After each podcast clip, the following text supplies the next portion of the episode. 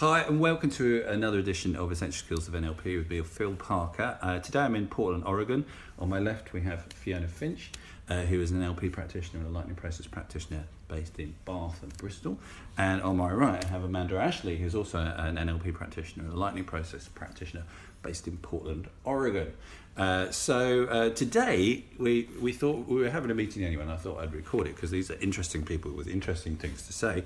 Uh, so they're sitting there going, "Oh, what are we going to talk about?" Well, what we're going to talk about, I had this really interesting conversation yesterday um, with a midwife uh, who works in uh, in Colorado in a little community.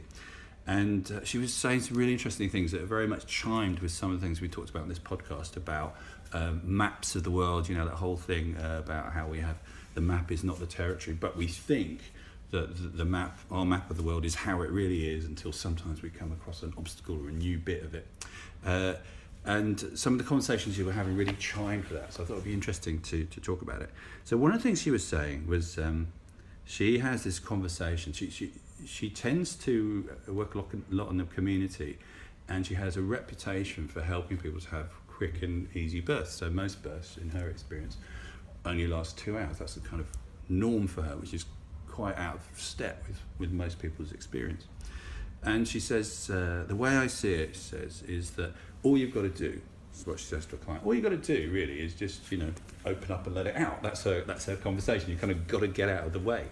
And you can hear in this conversation this, this difference in map, that that's, that's her statement of this is how it is. And that's one of the things she does in her, in her midwifery is in fact training people that you know the women who want to give birth to get their head in that space. Uh, and the other interesting thing she was talking about was this Amish community that she works with. Uh, and she says, so we're just chatting about the Amish and you know how they see the world and stuff. And she was saying that some of them don't talk about the process of giving birth at all. So she's had a few uh, girls who've come to see her, and she says, "Look, stop me from you know this is stupid. Laugh at me if you want, but do you know how the baby gets out?" And a number of these girls went, no, we, nobody ever mentioned what happens at that point. Uh, so, so, so she said, well, that's a really interesting place to come from because what they are then is a blank page. They don't have any preconceptions of where it comes from at all. So then she says to them, oh, well, it only takes two hours maximum and it's just really easy you know it just it just happens naturally this is what we need to do and they go okay so what's happening there is they've got this kind of no map of uh, it's, it's going to mm. happen, but I don't know how it happens. And then she decides to develop this. This is the route map that we're going in, and because they have nowhere else to, to, to look from, they go, oh, that's just the way it is. And as a result, she finds that people give birth really, really easily. So I thought that was very interesting, just from in terms of beliefs, creating beliefs. You know how beliefs, and she says again, you know, one of one of the things that creates the most difficult births are when people have got into a state about it's going to be difficult or they're anxious about it and resolving that. And this this thing of these people who don't have a map at all about what happens when you give birth and then creating a map for them which allows them to just go oh this is the way it is. So we can see that these these whole ideas the map of the world that we have will predict to a degree what happens what we see what what we're ready for what we expect and that this important thing of the map not being the territory that we often fall into the trap of assuming that the way that we've seen the world, that is the way it is, and we, we don't, you know, we don't recognise that that is an approximation. And one of the things we say in NLP is that our job is to not only expand the map, you know, to, to get it uh, to all the spaces to be filled out, but also to enrich the map to make sure that it's as good a version as of reality as it is. And I would say a lot of our work is that, actually, in the lightning process and NLP, is helping people to kind of unpick where their map is inaccurate, but they're stuck with it, and enriching it, and also exploring areas they didn't even think existed, just weren't in the map at all. That's fascinating because that's just taken me back 20 years between my first two kids when you worked with me and you re- you helped me rewrite my map. Yeah. And I've not re- recognised that till now. So what was your map at that So time? my first child was, um, I can't remember what the terms is, when back to front, so spine to spine, Oh, right, yeah. and quite a, a, a longer, more difficult labour. And I had that. That was my map. So when I was expecting my second child, my map was, oh, I hope it turns round to be the easier way, and the baby hadn't. But I had this obviously belief that if it stayed as it was, it was going to be a horrendous experience. And actually, you did some work with me, which I hadn't recognised till now. Is what what you you rewrote that, and actually, it was a very very easy labour Mm. with the second child, and it, the baby turned at the last minute of its own accord, and yeah, a really different map. So when I had my third, I had totally different expectations again, and the midwife was saying, "Ooh, do you really want to go to hospital? Don't stop on the bridge. Just go if you're going to go, if that's where you want to have the baby." Mm. So yes, re- you totally re- helped me rewrite my my map, and I have only just realised that. Mm. Mm. Fascinating. Well, I'd agree with you, Phil. I think um, helping people not only change their beliefs, but first step, notice and understand what they are. Because I do find a lot of clients come along and they don't quite recognize how they're holding on very, very tightly to some beliefs that don't serve them. And then the second part is that sometimes they, they do start to recognize, but they have a mistaken idea that these limiting beliefs are actually helpful Mm. that somehow they're creating safety or something that's predictable by holding on to something that's actually holding them back.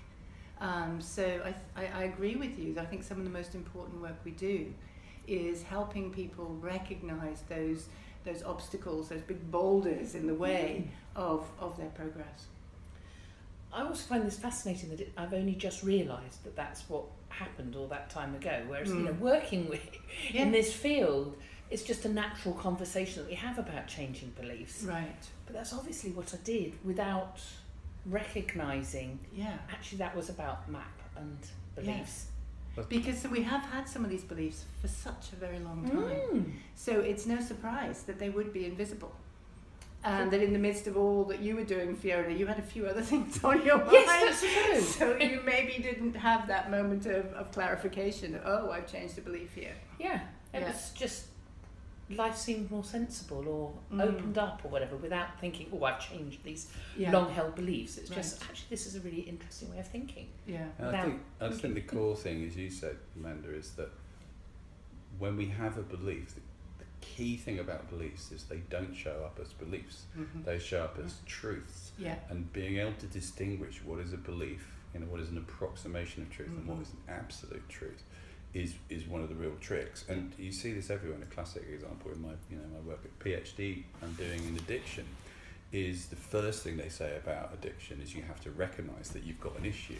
Mhm. And for many people, that, that's the big thing is they don't realise that there's a problem. It all seems to be relatively well functioning until it doesn't, until the wheels fell off, fall off, and that's often when they realise they have a problem.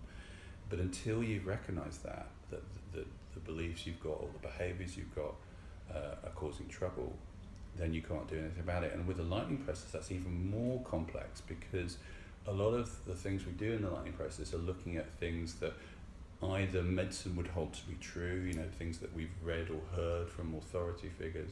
So a classic one is um, people will, will get an opinion from a, from a medic saying there is nothing that can be done about this. And that's kind of true from a medical perspective. What they're saying is we've tried all the tricks in our bag and we can't help you. And, and what they say is there's nothing can be done about it. What they mean is we have, there's nothing more we can do about it. And people often get stuck with that. Oh well, there's nothing can be done about this. This this is the end of the road for me. Rather than I've just run out of that particular road and I need to look at other territory. Uh, so those things are really interesting. Where we've got you know an expert telling us something you know from from a place of truth. You know from from their medical opinion, there's nothing else can be done.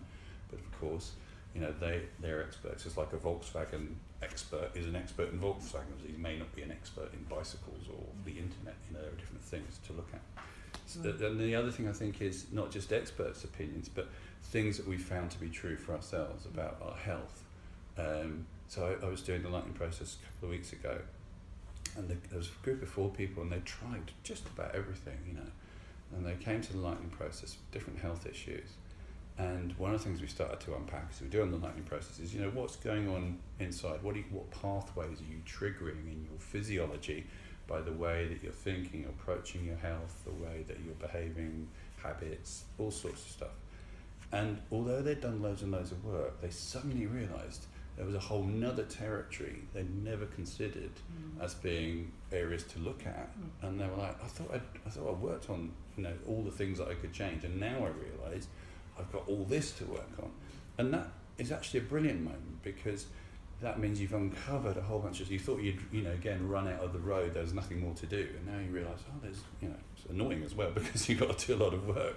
But at the same time it's oh well this is amazing because if all this stuff is going on all the time and having an effect on my health discovering it that it's there means I've got more things to change and therefore you know who knows what will happen as a result of that so it's kind of an interesting thing I think That is interesting. I had someone recently who came to do the lightning process for anger management, and the real concern was um, his belief was that by having this anger, this edge, that's what his productivity about. His creativity was based on having to live on the edge a bit, and it was absolutely fascinating unpicking that with him and him working through his beliefs and working out that actually it was anxiety that was fueling it, and that was possibly not aiding creativity. And um, yeah just unpicking those beliefs has led to well much calmer attitude to everything. Yet the creativity is still there and has much more sta- space to grow.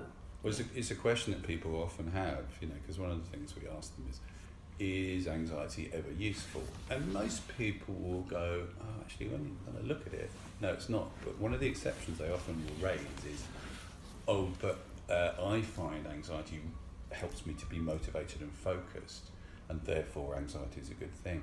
And our answer to that is, actually, if you want to be motivated and focused, what you need to do is learn to be more motivated and focused, not to be more anxious. Because actually, anxiety yeah, it can be a way of getting yourself into motivation, but it's not the most useful way. There are other ways to do it because generally, anxiety, uh, along with a lot of other you know crappier emotions like anger, is rarely useful. It is occasionally if you're chased by a tiger, anxiety, you know, producing a stress response in your body might be good.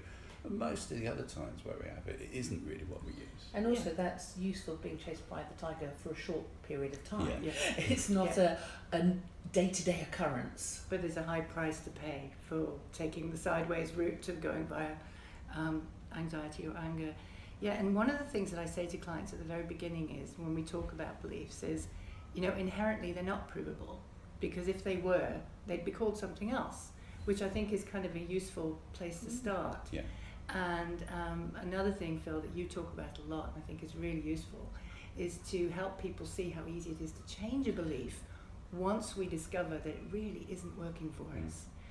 And um, at the same time, to start to, to recognize how much this belief is like sort of the, the grand puppeteer, is how I describe it, because it is fueling our thoughts, our thinking, our, our states, and, and our health. And so, if we can sort of get to that root belief and then recognize, oh, I can change this, that's when huge change happens in, in every aspect of, of health and well being.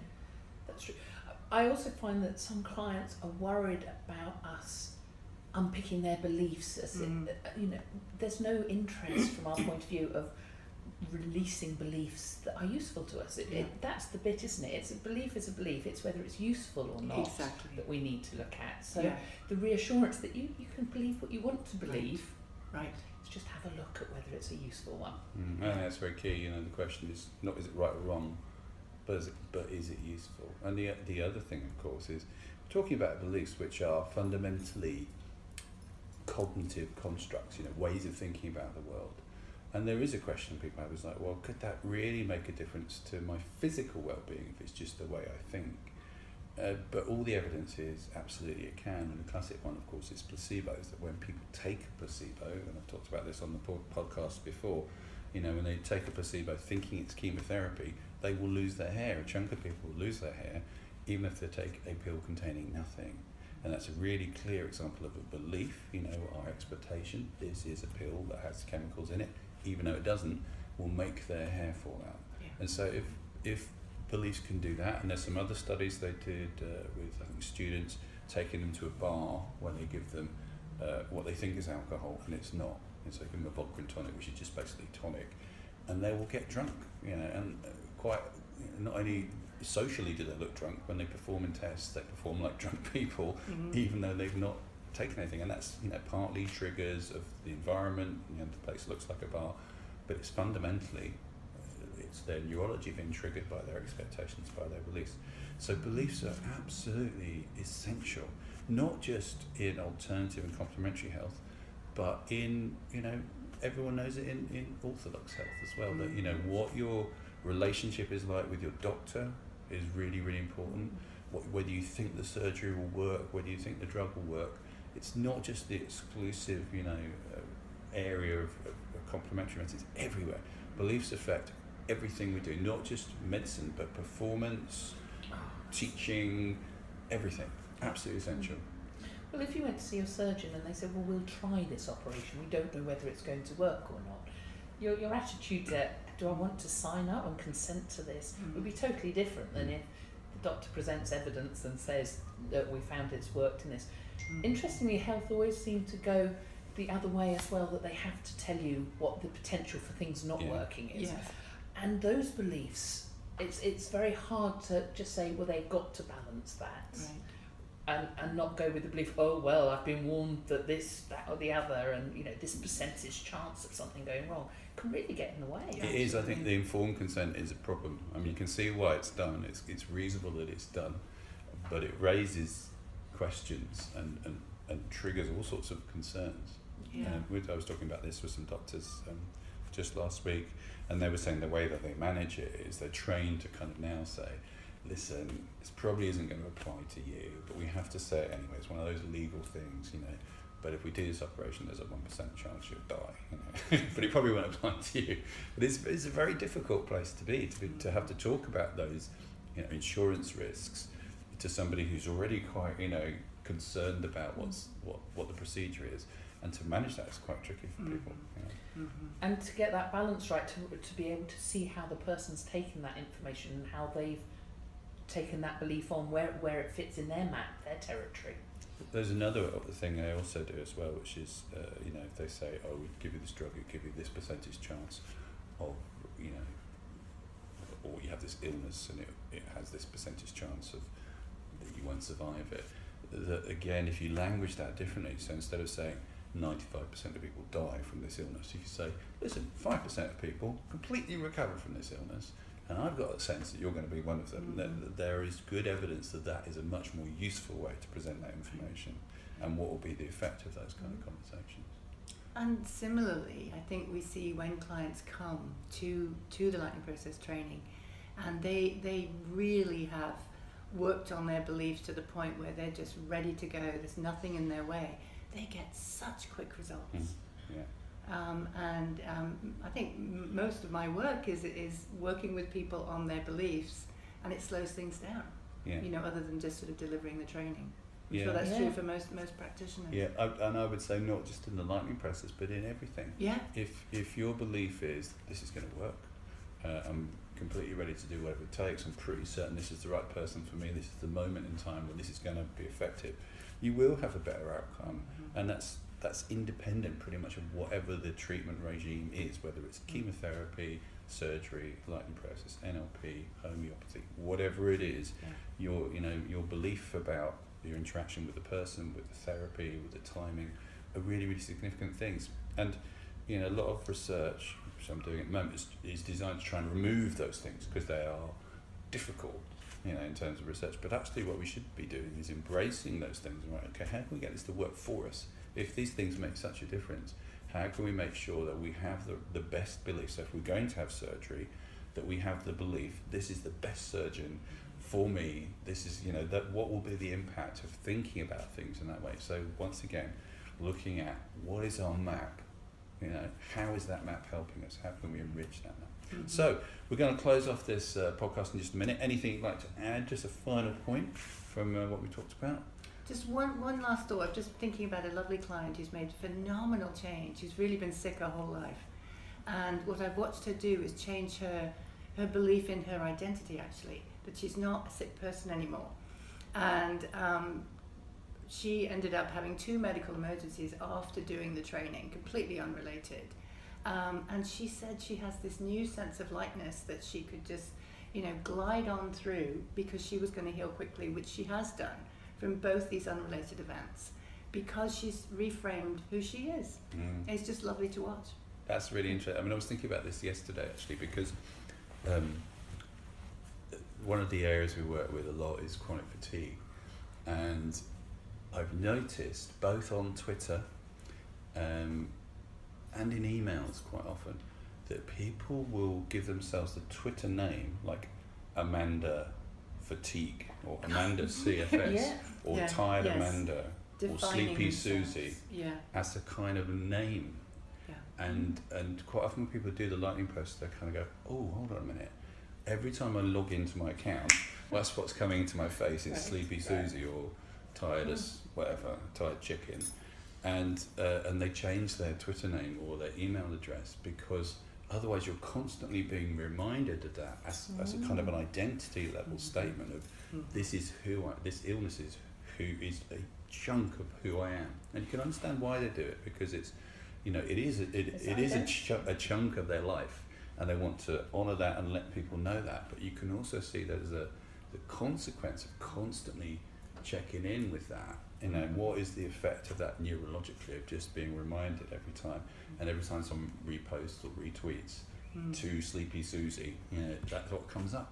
Mm. That becomes part of your identity. So yeah. And how other people see you because that's what you're Right. sharing. Yes. So it's not just So how the you see feedback yourself. supports it. Yeah, Yeah. absolutely. So again, the map, the, and, and in this case, Fee, Fee's just saying, the map we give other people. This is this is what I do. This is who I am. This is my territory.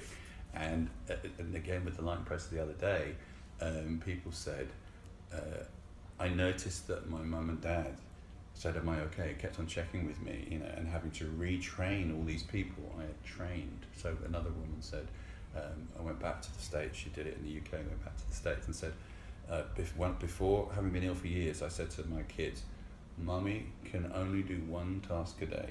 That's all she can do." And when she went back, she said, uh, "Mummy can mul- mul- multitask. She can do many tasks she wants a day." And the kids went, "Mummy, you're doing more than one task." So she trained the kids into that so well, and she had to train them out of that expectation because otherwise we create this map physical reality where people remind us of the things that we said we can't do.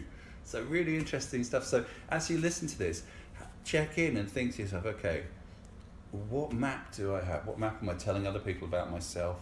Is that powerful? Is that useful? Is that helpful? Particularly around health, but pretty much anything. You know, people. My my mum, my lovely mum, used to say uh, I was very shy as a kid, and wherever I went, the first thing she'd say is, "Oh, Philip's very shy."